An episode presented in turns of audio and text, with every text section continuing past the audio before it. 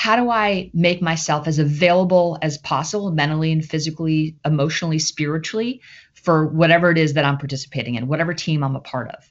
And that, frankly, has nothing to do with anyone else. It has everything to do with the individual. It's how I eat, how I drink, how I buffer stress um, with appropriate amounts of rest. It's how I manage my relationships, um, how I think about my purpose. Welcome to the Emergency Mind podcast. I'm Dan Dworkis, and this is a space where we bring together lessons from the emergency department and beyond about performance when it matters the most and applying knowledge under pressure. Our guest this episode is Kristen Holmes. Kristen is the Vice President of Performance Science at Whoop, a team devoted to using biometric data to create unique approaches to systematically optimizing human performance. Before joining Whoop, she spent time as a player, a coach, and an educator on the U.S. national field hockey team, and spent over 10 years as the head coach of field hockey at Princeton University. In her own journey to success under pressure and in her time as a coach, Kristen is truly a student of human performance. And in this episode, we talk about the importance of running experiments on yourself, of setting up structures that breed success for you and your team, and ultimately how expert level performance is really to a great deal related to the tiny little choices we make day in and day out before the moment we're called upon to perform. Before we get into the episode, a reminder if you're not already to sign up for the Emergency Mind newsletter. It's called Knowledge Under Pressure, and it does a deep dive into a lot of the subjects that we cover in these podcast interviews. It's free, it's awesome, and you can sign up at emergencymind.com slash sign up. Okay, all that said, let's get to it. Hope you enjoy. Kristen, thank you so much for coming on the podcast. I'm super excited to to talk with you about this. I've been really looking forward to it. I think there's like a ton of really interesting stuff to to dive into about human performance today. Thanks for having me. Pleasure. Absolutely. Absolutely. Um, I'm hoping we can start uh, actually separate from what you're doing now and go back in time a little bit on sort of on sort of your own journey. So you um, had a really interesting career both as a player and a coach in field hockey, but but either in field hockey or out of field hockey, how did you personally start getting interested in, in human performance and what was that journey like for you? Yeah, I guess it dates back all the way to my college days, really just always trying to figure out how I can gain a personal edge, how I can improve my own performance outcomes. You know, you just start to ask questions of, you know, all the factors that really go into outcomes. You know, you start thinking about, okay, well, how does nutrition influence my ability to perform? How does, you know, my hydration levels? How does you know training and recovery and uh, you know my my psychological my mindsets uh, my arousal levels you know you just start to dig into it if if you're competing for long enough. And I, I played on the us team for seven years so i had ample time after my collegiate uh, time to to continue to think about it. And i was fortunate enough i went to university of iowa and i was fortunate enough to when I was doing grad work, meet up with a couple PhD students who are actually in this performance optimization world, you know, way ahead of their time, frankly, but, you know, asking all of these questions around the physiology and the psychology. And um, so that's where I, I started. I, I, became kind of a research assistant for, for them and, and started uh, really digging into just the factors that influence performance and, and started trying to put a, a framework around it really, you know, just from the really roots, you know, what is actually performance? You know, how do we how do we define it? How do we measure it? You know what are the, the most important factors that actually influence performance? You know how do we develop routines and habits and structures or, around those factors? How do we help people think about their performance levels? So i've always been really interested in it. And then when i arrived uh, then I, when i became a head coach uh, after my playing career i realized quickly that the tactical and technical aspects are only a part of the equation, right? Mm-hmm. Uh, and I'm surely you see that as a as an ER doc. You know, it's it's just a piece of the puzzle. You have to be the very best, obviously, in understanding the technical and tactical aspects of whatever your craft is. But if you don't understand the framework around that, you're never going to be able to sustain levels of performance, right? You're never going to be able to win a championship year after year, for example, or or or simply optimize most importantly optimize the potential of the group whatever that might be. Hopefully it yields a championship but it doesn't always. But it's more important is about okay what how do i get the most out of this group of, out of each individual? So having a framework around that was really important to me. And that's when I set out to kind of create this performance education platform. So really, in parallel to the skills and and kind of expertise in the sport, I was building this performance education that I would take my student athletes through. Um, and then once you know a lot of the technology started coming out where we were actually able to quantify a lot of uh, these physiological aspects I, I, incorporated that into the framework of what we were doing so not only do we have this kind of more subjective type of framework around performance education we started to be able to layer on top uh, some of the um, some of objective data so just kind of it's always been my goal to kind of knit knit those two together uh, to to provide folks a framework to help them optimize their potential. Hmm. And when you first started doing this, like when you were when you were a player and you're sitting there after a game and you're like, man, that went well or that went poorly or or you know, I and I apologize, my knowledge of field hockey is so limited that I'm not even sure how to make this metaphor correctly. But like when you're looking at you're, you're breaking down individual sub skills or sub components, how conscious of this process were you at the very beginning? Were you sitting there with a journal after every practice, being like, "Cool, my you know this skill was good, this skill needs more improvement"? Were you able to really concretely define what your metrics of performance were? Um, and I guess I'll, I'll also say that like in some areas where we do um, high level performance under pressure, it's easier to define successes and failures and metrics than it is in others. And in fact, um, we're recording this on a Wednesday morning. Geez, I think it's a Wednesday morning. On on whatever tomorrow is, there's an episode coming out where we spend a lot of time, uh, another ER doctor and I, talking about what does it mean to actually have success in resuscitation. So this is a really really open question, I think, for us in the emergency field. Um, uh, but for you, when you were starting, what was that like? Yeah, I, I, it's definitely evolved over time. I mean, I think back then I, I took it quite literally and was able to look at, you know, and I definitely like if you look at my notebooks that I kept from back then, I was I'm just a more pretty analytic and analytical and introspective person just generally but um, but my notebooks were really i mean it was very defined in terms of what i was actually working on in that specific game you know whether you know inside that match or you know practice. I mean, everything was really defined, and we had that structure, uh, particularly both in college and on the U.S. team, in terms of you know really evaluating our performance and, and focusing in on certain things. And there are aspects to the game of field hockey that you know you definitely can quantify. You know how many how many times did I execute my stick stop or my insert? You know, so you can look at things from an accuracy standpoint.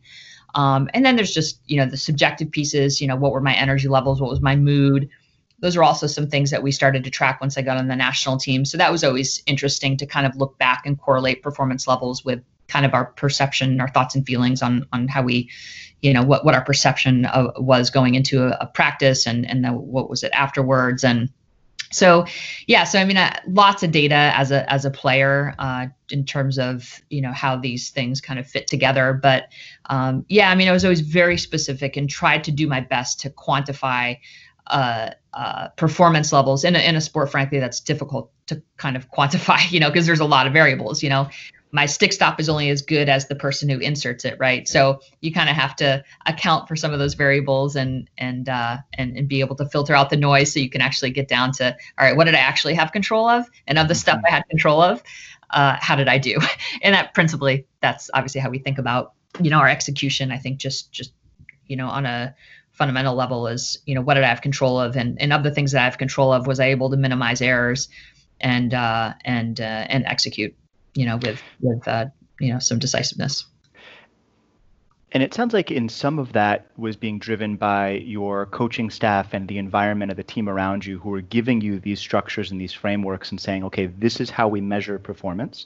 This is how you're going to chart yourself, and we're going to look at these metrics together. I would imagine some of that is also very internal coming from you and, and you saying, okay, I feel the need to tune myself this way a little bit. Um, a lot of that comes uh, from mastery in some level, right? Like when you're a beginner, and and maybe you can speak to this as a coach also. When you're a beginner and you're watching somebody as a beginner, they might not even know what direction they need to tune themselves, and so there's this interplay between how much structure you generate yourself and how much structure is given to you. As you look at your own journey through sort of studying performance, how has that balance changed over time? Has it driven more towards internal structures, or has it driven more towards external structures? I mean, I've definitely been always been acutely aware that you know any kind of long-term success must be intrinsically driven. Um, you know the external factors are have become less and less relevant to me over time. I don't really look externally for anything frankly. Um, i think you know just kind of happiness and um, your direction it's it's all for the most part um, you know a decision you make and you know kind of how you feel about yourself frankly. So i think kind of strengthening uh, strength, strengthening that has has really been um, is, is my main focus. And uh, so yeah i think just the concept that you know i need to find within myself and ask questions to myself about what it is that i how do i actually want to be spending my time? So i think actually at a foundational level in order to do all the things that you just cited in terms of execution and kind of the framework at a at a foundational level you have to decide okay well is this actually what i want to be spending my time doing? So i think that's honestly the the most important thing to always go back to is you know is this thing i'm spending time and energy on is this part of my value structure right? Are, are my am i able to live my values through the behaviors that i'm going to be engaged in you know 24 7 so I, I, think that's fundamentally like a really important piece to all of this is you know does this thing give me an outlet for uh, you know to live my values? So I, I think that's kind of the place to start and that's really the the intrinsic piece right? If if this thing that i'm doing um, you know, is fulfilling enough to me to to be able to, you know, do the massive amounts of effort that it requires to do something well, uh, then that's when you can really sustain, um, I think, kind of a, a high performance mindset and and execute. Yeah, mastery does not happen by accident right? You have to, you can have all of the tools and techniques and everything else in the universe. And if you don't want to get it, if you don't want to get after it, it's not going to happen as you transitioned a little bit from playing to coaching, that I think that takes on an entirely new dimension. And uh, at this point, it's August, so in the emergency world, everybody has just taken a level up in July, right? You have the new doctors that are just starting their emergency training. The folks that are already in their training are assuming new roles and responsibilities, and everybody is really a beginner again. Um, yeah even those of us that have been practicing for a long time, the environment's changing, everything's new again. So, as you're working with folks that are just starting in that part of their journey, how do you how do you teach some of these things that we're talking about here? This and you obviously can't necessarily teach anybody else the joy of figuring this out because that certainly has to come from within. But understanding about how to work within these structures of uh, tuning yourself understanding how an environment of a team works how, how do you teach that to people I think you start actually with the self rule piece.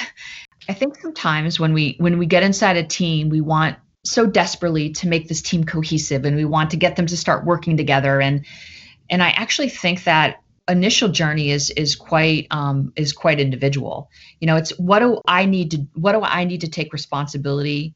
What do I need to be responsible for each day? Uh, what are those things? Um, and because those are the things that are going to enable me to contribute to this team in an effective way, right? So I think it's really it's it's having a very clear picture for the individuals in the group on what are the factors that are going to influence their ability to come to this team environment with capacity, right? Um, how do I make myself as available as possible, mentally and physically, emotionally, spiritually, for whatever it is that I'm participating in, whatever team I'm a part of? And that, frankly, has nothing to do with anyone else. It has everything to do with the individual. It's how I eat, how I drink, how I buffer stress um, with appropriate amounts of rest. It's how I manage my relationships, um, how I think about my purpose. You know, do I have the ability to, you know, get resources for areas where I I don't have the skills and expertise to execute, right? That feeling of of efficacy is really important, right? It's a core psychological need. You know, do I have some semblance of control over my schedule. You know, these are things like that you have to, in a team environment, you have to point the individual to and say, hey, these are the things that are going to influence your ability to contribute to this team and be a valuable member of this team, not just for one week of the year or one month of the year, but for as many days of the year as as possible.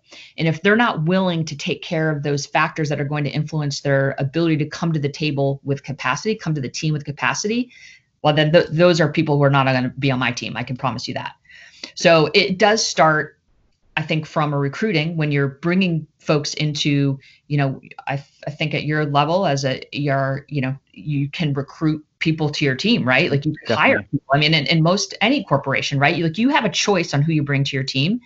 And and my my the most important criteria when I was coaching and I had the opportunity to recruit, I could pick who was on my team. You need to be at least you don't have to master and understand all the factors that influence performance. Obviously that's what i'm going to i'm going to help you understand that but you have to be willing to be accountable to your own choices and your own behavior. And the whole thesis around that is you know performance is a choice. If you understand the factors that influence your ability to you know uh, come to the table with you know attentional capacity with energy the right amount of you know energy effective energy motivation you know um, and and arousal. If you understand the factors that influence that and the choice then you can make choices that are going to help you come to the table you know with as, as much availability as possible each day. So I think that that concept of self rule um, is really, really important and is the foundation of any team. Accountability precedes culture. I guess I would always I would always say. I absolutely love it. That idea of personal responsibility and, and and understanding that you have to make these choices not just once the beginning, but every day to keep showing up and keep showing up. And I think that's especially true in the middle of a situation like what we're facing right now, where there's sort of these unprecedented challenges and a lot of people working in the in the emergency space that like you have to keep showing up and you have to keep showing up tomorrow and the day after, and your um, your output, your benefit to humanity, or your benefit to the team, or however you want to measure that, is really uh, is really the integral of your work over time, right? It's not just your one performance at this one moment. Even though at the same time you have to be able to perform at your peak at these individual moments right? So there's this inherent tension in there in some sense between like can i be optimized for today and can i have this longevity this integral of work over time? And that's not an easily answerable thing about where you should tune yourself within that tension but mm-hmm. wherever you do it falls onto what you're saying which is this this sense of personal responsibility and and am i doing the things that it takes to show up for work tomorrow that's a simple question in one sense because it's either a yes or no, right? You either do the things or you don't do the things. But it's a complicated question at the same time. And and so to me there's two sort of there's two sort of pieces to that, which is one is how do you know what the things are? How do you know what the things are that it takes to really show up in the way that you need to? And then two is in some sense how do you actually execute on those things every day that's exactly the next step is is I, is I think you know once you have folks who are really committed to this this concept of accountability and and wanting to do the right things and and that's where you know when I think back to my days coaching there there wasn't a student athlete that I I recruited who didn't want to do the right thing you know so it was really my job that's the kind of person I was trying to find to bring into my environment who who really had the best intention to do the right thing. So then it was my job to help them understand based on what we know from science and all the research that exists around human performance what are actually the things that we need to to, to focus on that are going to determine outcomes in demanding circumstances? Mm-hmm. what are the things what are the choices i need to make every day that are going to position me to, to be my best the best version of myself when it matters the most right and there there are physiological things and there are psychological things and it's not a, a million things but it, there are core aspects um, core influences that if we don't manage they will influence our ability to choose our level of performance. Hey, folks, this is Dan again, interrupting for a second. I don't normally do this, but I'm going to present the next section a little bit out of order. In just a moment, Kristen is going to explore a really interesting and deep model that talks about the psychologic and physiologic factors that the performance science world has identified as being really crucial to performance under pressure. There's a lot of depth here, and I think it's easier to understand if you have a broad overview of those six factors to start with. So, first, we're going to hear Kristen do an overview of what those six factors are. Then, we're going to jump back into the podcast in real time as she explains in more detail what those factors are and how they interact with each other and with human performance when we think about our ability to adapt to our environment, right, which is really what we're all trying to do, right? I, whatever whatever stress is in my environment, I want to be able to adapt to that stress in the most optimal way, right? And the factors that most influence our adaptive capability are on the physiological side is our sleep behavior, our recovery behavior, which includes stress rest cycling, nutrition, hydration, and our exercise or movement behavior. On the psychological side, it is purpose.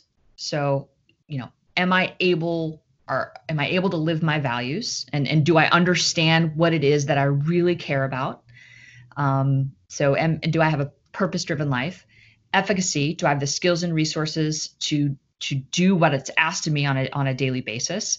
Because if we don't have the skills and resources to do what's asked of us on a daily basis, it's just really hard to be happy, right? Because you're in this constant tension and you have this constant, you know, this dissonance that where you're like, oh my God, I I I just I'm never good enough, right? So being able to identify where you fall short and be able to ask for help is is a huge skill and a really important psychological need. And then finally, control. Do I feel like I have some semblance um, over just my life in general. Um, and then being able to dig in, you know, what makes me feel in control, what makes me not feel in control, and being able to have some sort of conscious you know awareness around around those factors. There are there are really no neutral actions right? You're either you're making a choice that is going to upgrade your performance levels which is going to allow you to live your values with as much joy and energy as possible. So this is this is about being a parent this is about being a spouse a partner. This is about you know being the best er doctor you can possibly be. You know whatever it is in your life that that you value and you care about you you have to have a framework around these factors that are going to actually influence your ability to do that. Okay, so now that we've had Kristen prepare a skeleton of this model for us, we're going to jump back into the natural flow of the conversation and fill in everything else that makes this model really work.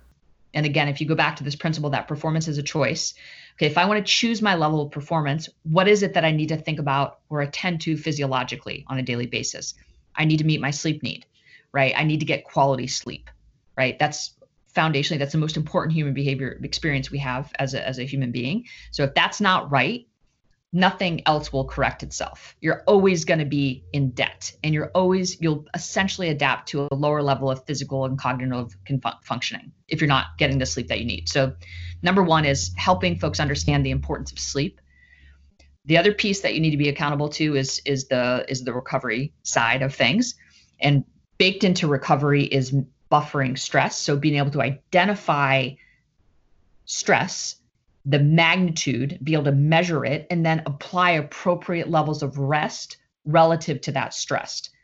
And this is something that happens throughout the day, right? So I, as a as a high performer, I need to be able to say, okay, that was on a scale of one to five, stress level five being absolute max stress.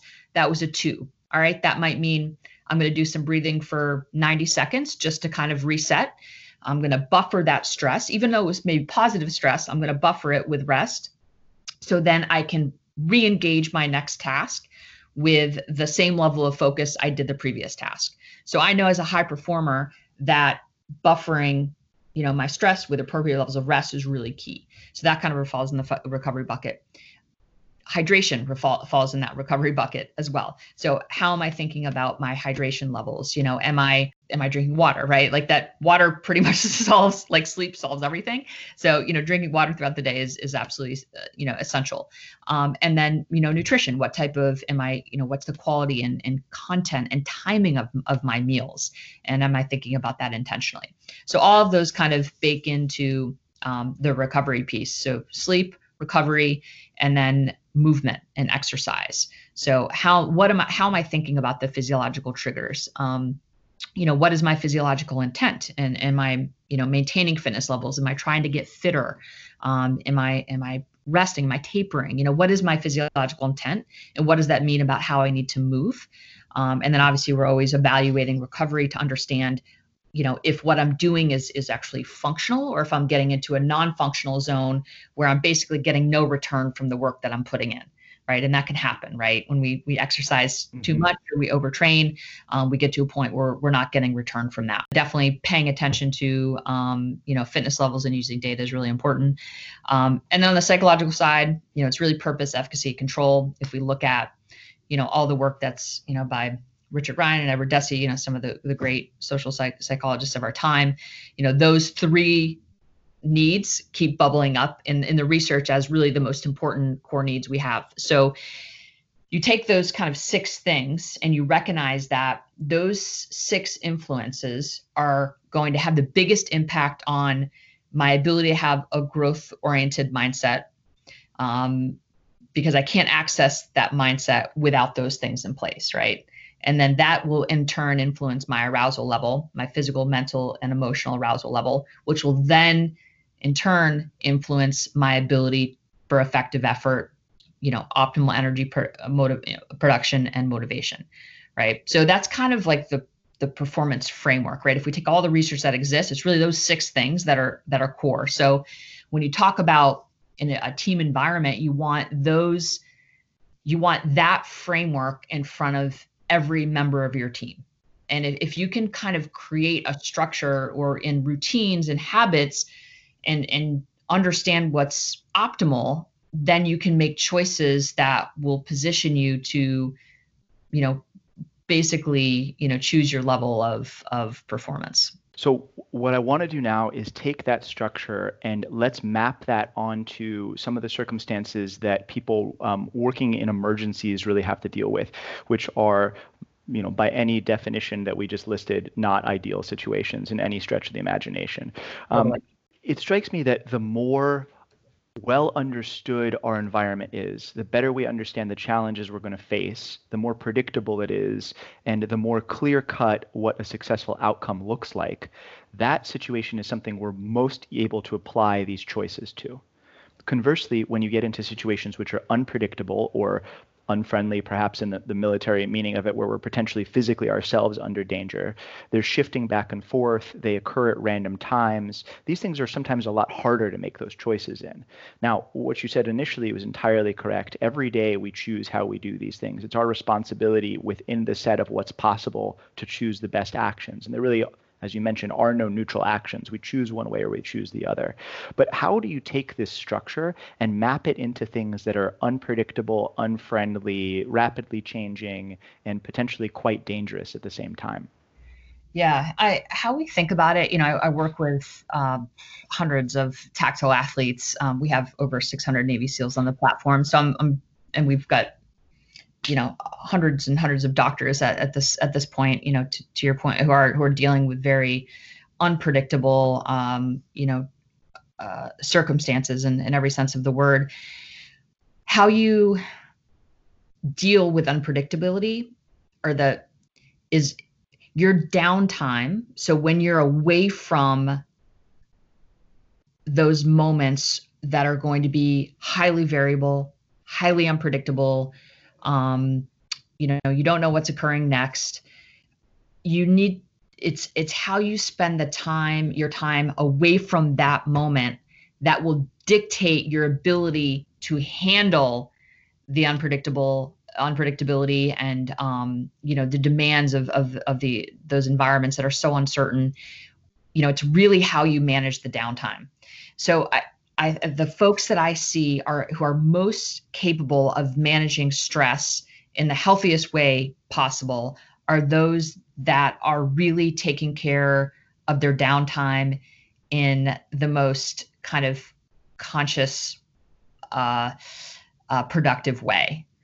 Um, so I always say, you know, when I'm talking to tactical athletes, that you know their cross to bear is really it's the downtime, right? It's you know, are you drinking alcohol? Are you you know stabilizing your sleep wake timing? Are you um, you know doing meditation and mindfulness throughout the day? Or are you on you know sympathetic activation cortisol you know driven 24 7 because that is not sustainable right? That's when you come home from you know your your day and you you know you yell at your spouse and your kids and you know because you have you don't you're not you don't know how to deactivate right so part of dealing with unpredictability is is understanding how during those those moments you know how do i deactivate? You know what are the what's the, the skill set around that? And in my downtime how do i need to behave so i can manage the when i do have to be on and and and deal with the the unpredictability unpredictability that you know in, invariably exists in in, a, in the line of work that that you're in so it's it's really it's it's being kind of pristine in the downtime um, and figuring out healthy outlets to you know, uh, you know, kind of deactivate, right? Um, and if I can spell that out, you know, so drinking tons of alcohol is not a healthy way to deactivate, for example.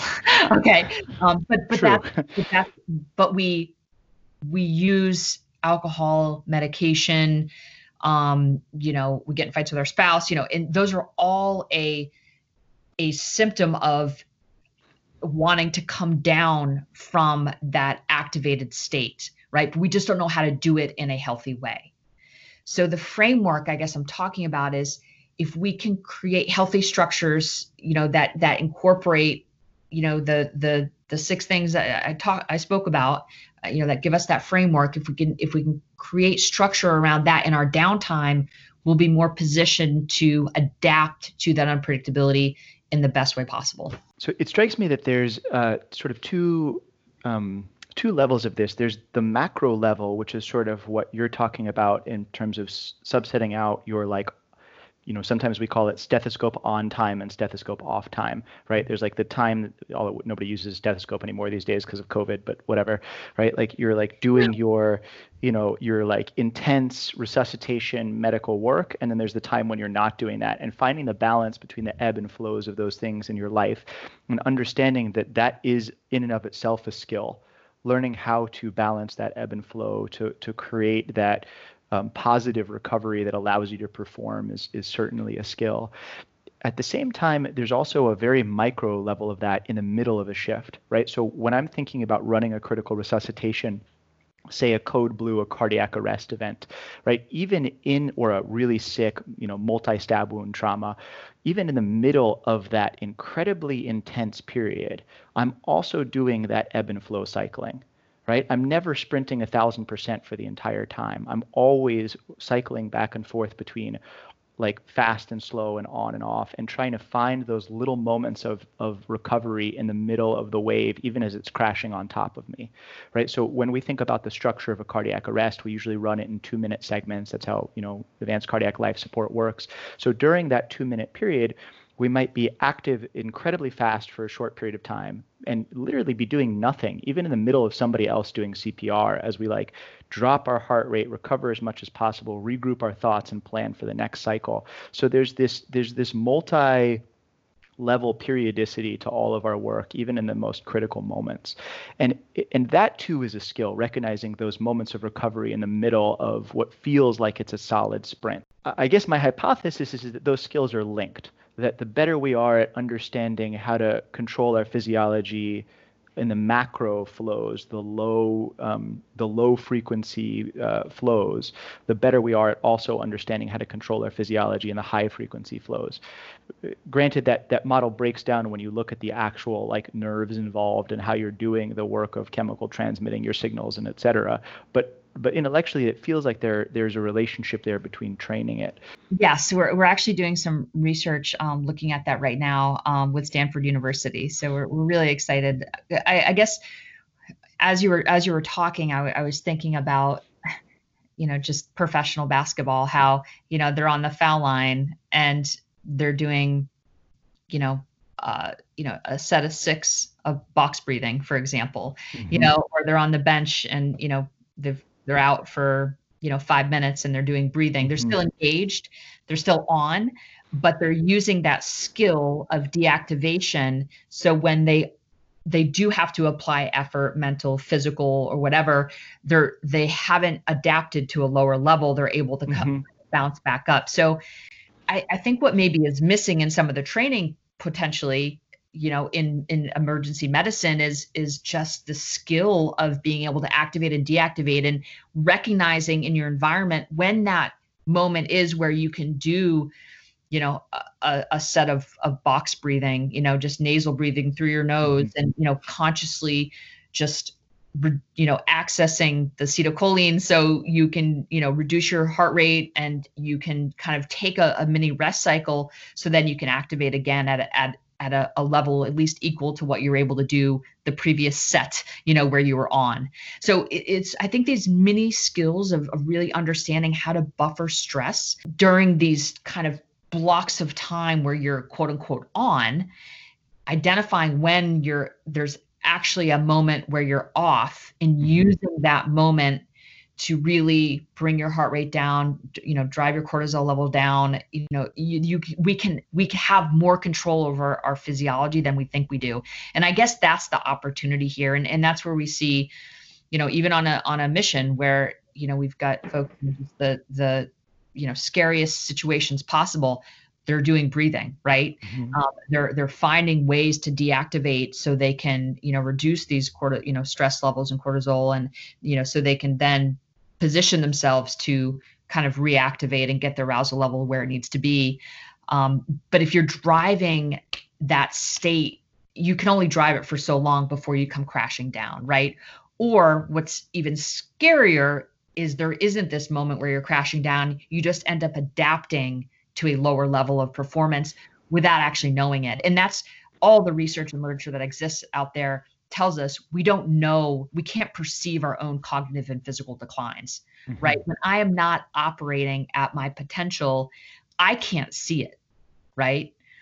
And and that's what's sneaky about some of these professions where we don't have this skill set in under of understanding how to toggle between these different physiological states, right? We just end up driving in one state, which is the sympathetic state, right? Uh, when we think about this from an autonomic nervous system perspective, and we just simply can't sustain that, right? We end up burning out, we end up committing suicide, we end up, you know, beating our spouse. You know, frankly, these are these are problems that exist, right?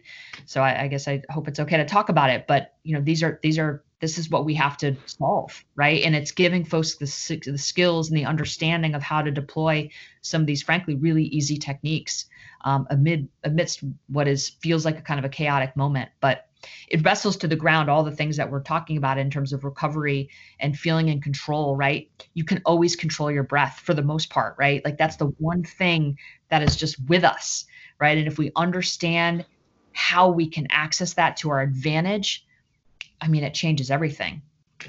Yeah, definitely. It's a, an incredible link between our conscious and our autonomic nervous systems and our ability to interface itself around our breath like that. But this idea of self tuning, and, and to me, this has always been I always like the metaphor of like a, a, string on an instrument, right? You have to have it at just the right tension. Not enough tension, you don't get a note. Too much tension, the string breaks.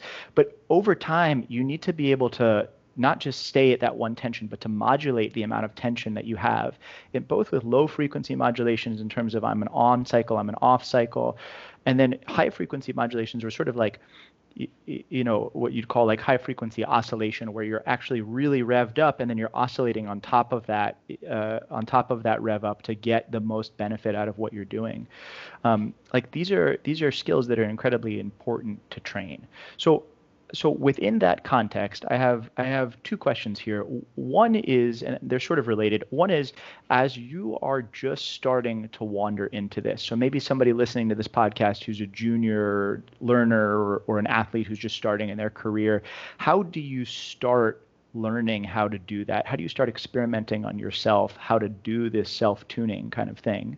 And then the the the sort of sister question to that is if you were in a leadership position and you're running a team, how do you build an environment that that has the most fertile ground possible for people to step into these roles? Yeah, those are two great questions. I think on the individual level, it's it's just a matter of, you know, building it into a routine and and maybe adding a constraint. So, you know, before I can take a bite of my lunch, for example, I have to do three minutes of box breathing. You know, that's just the easiest way. Like I, you know, like I that I just can't take a bite of my lunch until I do three minutes of box breathing. And I do the same thing for dinner. And I think if you're, you know, in a team environment or you've got a family, you basically just make that a part of their world too, you know, and then obviously you have to teach them how to do it. But, um, you know, I, my class at, at Princeton, um, you know, I did that with my students before we started our class. We did, uh, you know, a minute of, of mindfulness. Uh, and then we did another minute of breath work. You know, this is before it was trendy. Uh, but you know, recognizing that that was in a that that that allowed everyone just a moment to reset. So sure enough, like they started doing that before every class. You know, mm-hmm. and, and instead of scrolling through Instagram between classes, they were they were doing breath work between classes. You know, so they started feeling how much better they were when they were proactively mapping um, you know stress with with rest. So once you feel it and you you you start to feel the the, the benefits and you uh, you know then then you you start to just be more uh, conscious of of how you can actually control your performance levels you know through this tuning. Building into the framework is important like the routines if you're part of a, a team you know. So at the you know before practice starts um, you know one you know twice during stretching uh, you know during the cool down like building in the the breath work i think is is really is important if you're if you're a part of a team it's got to be within the framework and then yeah as an individual just you know kind of making rules around when you're going to do it uh, before sleep, you know, before meals and before sleep, um, I think are, you know, then you're getting it in at least four times, uh, unless you're fasting, maybe three. I'm thinking about um, the former Navy SEAL and incredible leadership expert Jocko Willink, who's got oh, this book, right? Discipline equals yeah. freedom which which comes to exactly what you're saying, which is that you have to have the discipline to. nice. Amazing. Yeah. Incredible. Y'all can't see this, but she just held up the book exactly as we're talking about it. That's that's phenomenal.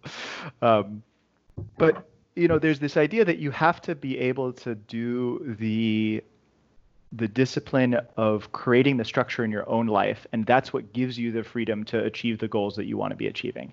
Um, and I, am really struck as as we're talking about this about thinking I'm reflecting on my own performance as a leader of teams of physicians and, and nurses and these big multidisciplinary teams and how often am i setting the tone the right way for everybody right? How often am i saying okay guys we know this is an important thing. We haven't been talking about it. We need to address this. So we're going to collectively take like a two second breath here. And there's a great moment that this happens often. So we'll sometimes get if we're lucky we'll get a little bit of warning. We'll get the ems teams calling us in saying hey we've got a you know, a, a, GSW to the box, like a, a, chest gunshot wound arriving, you know, three minutes. And so we're geared up, we've got our gear on, and we're all standing around in a room and nothing's happening. And usually this is a time when everybody starts joking around, which is in and of itself a sense of lowering the tension oh, and an ability to sort of, you know, modulate our thing. I, I wonder if it's I wonder if that's an opportunity to look at the relative effects on things like heart rate variability between different techniques in that one moment, because it's a pretty baked in moment that we have. Um, and individually, you know, we work with our, our, our colleagues about, hey, are you finding those um, mom- we sometimes call them, are you finding those moments of calm in the chaos, those those centers of peace in the middle of the swirling everything where you can lower your own heart rate and control your physiology. But there's a responsibility in there that I like now I'm realizing I need to be better about about setting the tone for everybody as you're doing it and and bringing some of these ideas about you know what are the things that drive performance more to the forefront of our of our conversations. Um, and, and in a sense, there's a way that like, can you create an organization, a team, a, a structure, or whatever that that is centered around these principles, which I, am sure I'm like repeating to you what you I'm sure are doing on your coaching staff and on everything that you're doing, which is which is driving this train. But that's um, unfortunately a, a, somewhat still new idea in the emergency medicine yeah. sphere. Which is crazy because everything you do is you know all all the foundations of, of is based in science, right? And and that and I guess that's what I tried to bring into the coaching is that you know I wasn't just going to ask you know folks to run through a brick wall um, you know, I, I, wanted to give them data and I wanted them to understand why. And uh, and I think that's that's where you know when you can build these simple frameworks and just back to the breathing, if you can show, if you just say, hey, there's just a lot of evidence that not only is this going to help you in your performance in the moment, short term performance levels, but it's also going to help you get in deeper stages of sleep at night. It's going to help with your sleep onset latency. You're going to fall asleep faster. Like you know the buffering stress proactively throughout the day is is really the single most important thing that we can adopt as human beings right? Um and so i i think helping i think being open uh, about that as a leader is, is really important. Um and and just not being shy to kind of share the the science like hey this is this has made me better. And i think you practicing it i and i always felt such a responsibility as a leader of of women and you know as a as a teacher. Like i i just felt like i if i'm not modeling these behaviors i mean holy cow how am i going to ask my my team to do that you know? Mm-hmm. um so if i'm sending you know coworkers my you know emails at 3 a.m oh, what does that say? You know don't do that don't do that. Yeah. you know we should be sleeping. We all should be sleeping. So i mean even at whoop you know and i've been there for four years now um you know i do everything i can to try to model the behaviors you know that i know are going to help my team optimize you know their own performance which is going to help you know whoop you know be the best company we can be. Yeah like you said, there are no neutral actions, and I think that's especially true for leaders. There are no neutral leadership, right? You are modeling something to the people that you work with. You're modeling something in your interactions. You're modeling something in your own behavior, and you showing up like rested and recovered and fit and like ready to rumble is like sends a very different message than you showing up like haggard and, and not quite there for it. Um, yeah and and I think that trend is reversing. You know, I think now like the I think the antithesis of intelligent leadership is is showing up, you know, sleep deprived and uh, bragging about getting three hours of sleep. But you know, I, I think that that trend I think has passed, which is really exciting. And it and now I think we're actually on to the maybe not in medicine. I think we're still slow to adopt uh, that. But I, but I think in the corporate world, I, I do think leaders are way more conscientious about this concept that, wow, we're going to be way more productive and way more profitable if folks um, have the ability to manage uh, stress and have the skills to do that and have the opportunities to meet their sleep need. Uh, these are, you know, really important um, factors that influence, you know, definitely short term productivity, but definitely I think longer term outcomes. So not to mention just the health and well-being of which is important but um, you know if we just distill it down to like yeah what we know people care about I have, I guess, two more questions for you. One of which is, we were talking earlier about uh, the importance of building structures and then actually dropping data into those frameworks, dropping data about your own personal behavior, your own personal work. And so I would um, I guess I'd ask you this. So as a emergency doctor or even as anybody working in in emergency situations, what's your prescription for me? Like what should I be tracking at the end of my shift? If I've got a notebook with a blank piece of paper, like what am I writing down to try to build those those structures? I think what's probably most important is what you're what you're doing beforehand to set yourself up to be able to handle whatever those demands are in the in the best possible way. So I, I, think for me, you know, tracking heart rate variability is the most important. It, it's the best estimator of physical and mental wellness. So if you don't understand your heart rate variability, um, what your baseline is, and and how you trend off of that baseline, you're I think you're missing just a, an enormous opportunity to take control of your your own health and wellness. Um, you know, you want a, a heart rate variability that is, you know, responsive to the demands of, of your environment, right? Um, and because we know that that bestows a survival advantage, right? We, we know this. So um, tracking heart rate variability, I think, is really important. And understanding when your heart rate variability, for example, is suppressed. So lower variability means that you're not going to be as responsive mentally, physically to the demands of your environment. That's a moment where you can just kind of go back. Okay, what are the factors that influence my performance? It's the six things we kind of talked about. What am I doing well? What am I not doing well? And the things that I'm not doing well, I need to make improvements. And sure enough, if you make improvements, you will see your heart variability increase. So I think that's a really important metric to, to track to really understand how you're adapting to external stressors. Uh, and then I think sleep, you know, understanding how much time, how efficient your sleep is, how much time you're spending in deeper stages of sleep is also like foundational, right? Like you want to be spending almost half of the time that you're in bed in these deeper stages of sleep, especially if you can't get all the sleep that you need because of, you know, the the job demands, you know, there's even more uh, emphasis on there's less margin for error, right? So you have mm-hmm. to be really efficient. So, okay, if I'm if you're not tracking it, you don't know, right? So I think getting a sense of, of your sleep efficiency is really important. Um, and uh, yeah, I mean, I, I think those are probably the two most important things to kind of track as it relates to how you then need to behave in order to kind of put yourself in a in a in a better spot. Mm-hmm. Right? Those are those are the things that you know HRV is going to basically tell you how well you're sleeping, how well you're hydrating, how well you're you're eating, you know, how well you're managing, you know, buffering stress and rest, how how well you're recovering, you know, are you meeting your core psychological needs? All of those things are going to manifest in your autonomic nervous system, right? And your heart rate variability, the the measurement uh, that we that you know whoop takes and, and gives you and it, you know feeds you in the morning is going to tell you basically how well you're doing with all those things and so yeah. in that sense almost everything we've talked about over this last chunk of time here has been an answer to the question of how to show up how to show up ready yeah it, it, those are the things that are, are most foundational and in influencing your performance. So if you can create a system and structure to account for those things you can pretty much choose your level of performance. You know i think which is which is all and most importantly choosing your level of performance allows you to live your values with energy and happiness right?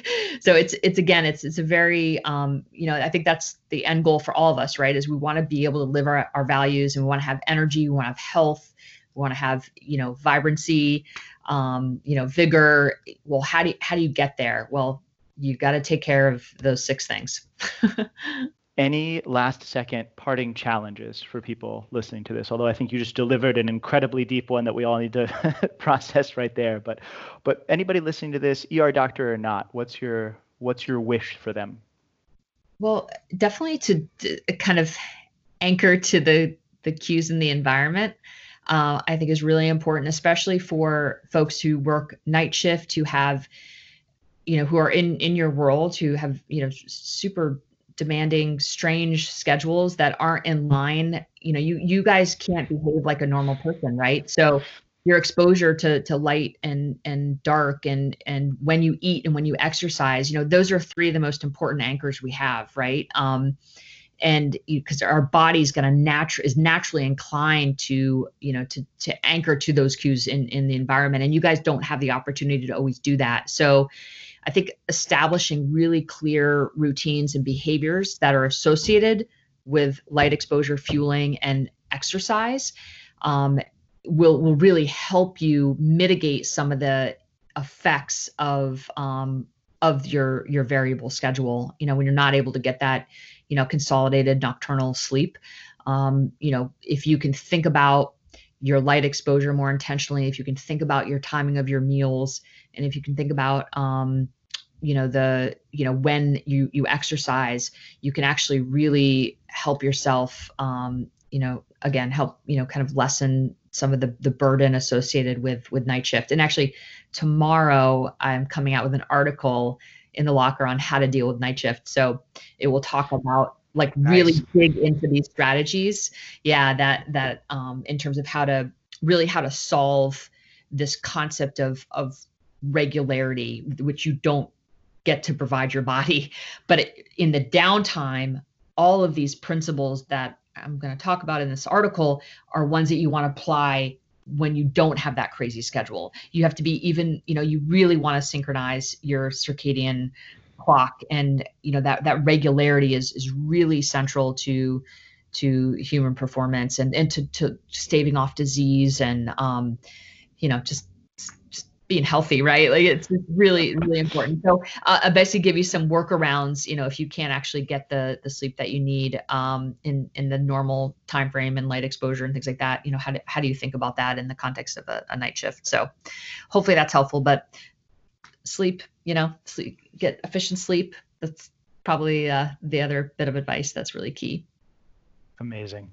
Yeah. Kristen, thank you so so much for coming on the podcast and talking with us about this. There's there's so many gems in here and stuff I'm going to put in practice in my shift right after we talk and everything else. So it truly truly a, ple- a pleasure and an honor to get to work with you on this. So oh, thank you. So fun to talk to you. Thanks for having me. Okay, folks, that brings us to the end of this conversation. I hope you enjoyed it. I hope you found something useful that you can use next time you find yourself in an emergency or a crisis. Again, if you want to dig deeper into a lot of the concepts that we covered here, sign up for the Emergency Mind newsletter, Knowledge Under Pressure. It is free and it is awesome. You can join by going to www.emergencymind.com slash sign up. Also, as a reminder, our mission here at the Emergency Mind is to dig into lessons around applying knowledge under pressure, not to provide medical advice. Our opinions, as expressed on this podcast or elsewhere, are our own and not necessarily those of our employers or the hospitals at which we work. So keep up the good work, keep training, and good luck out there.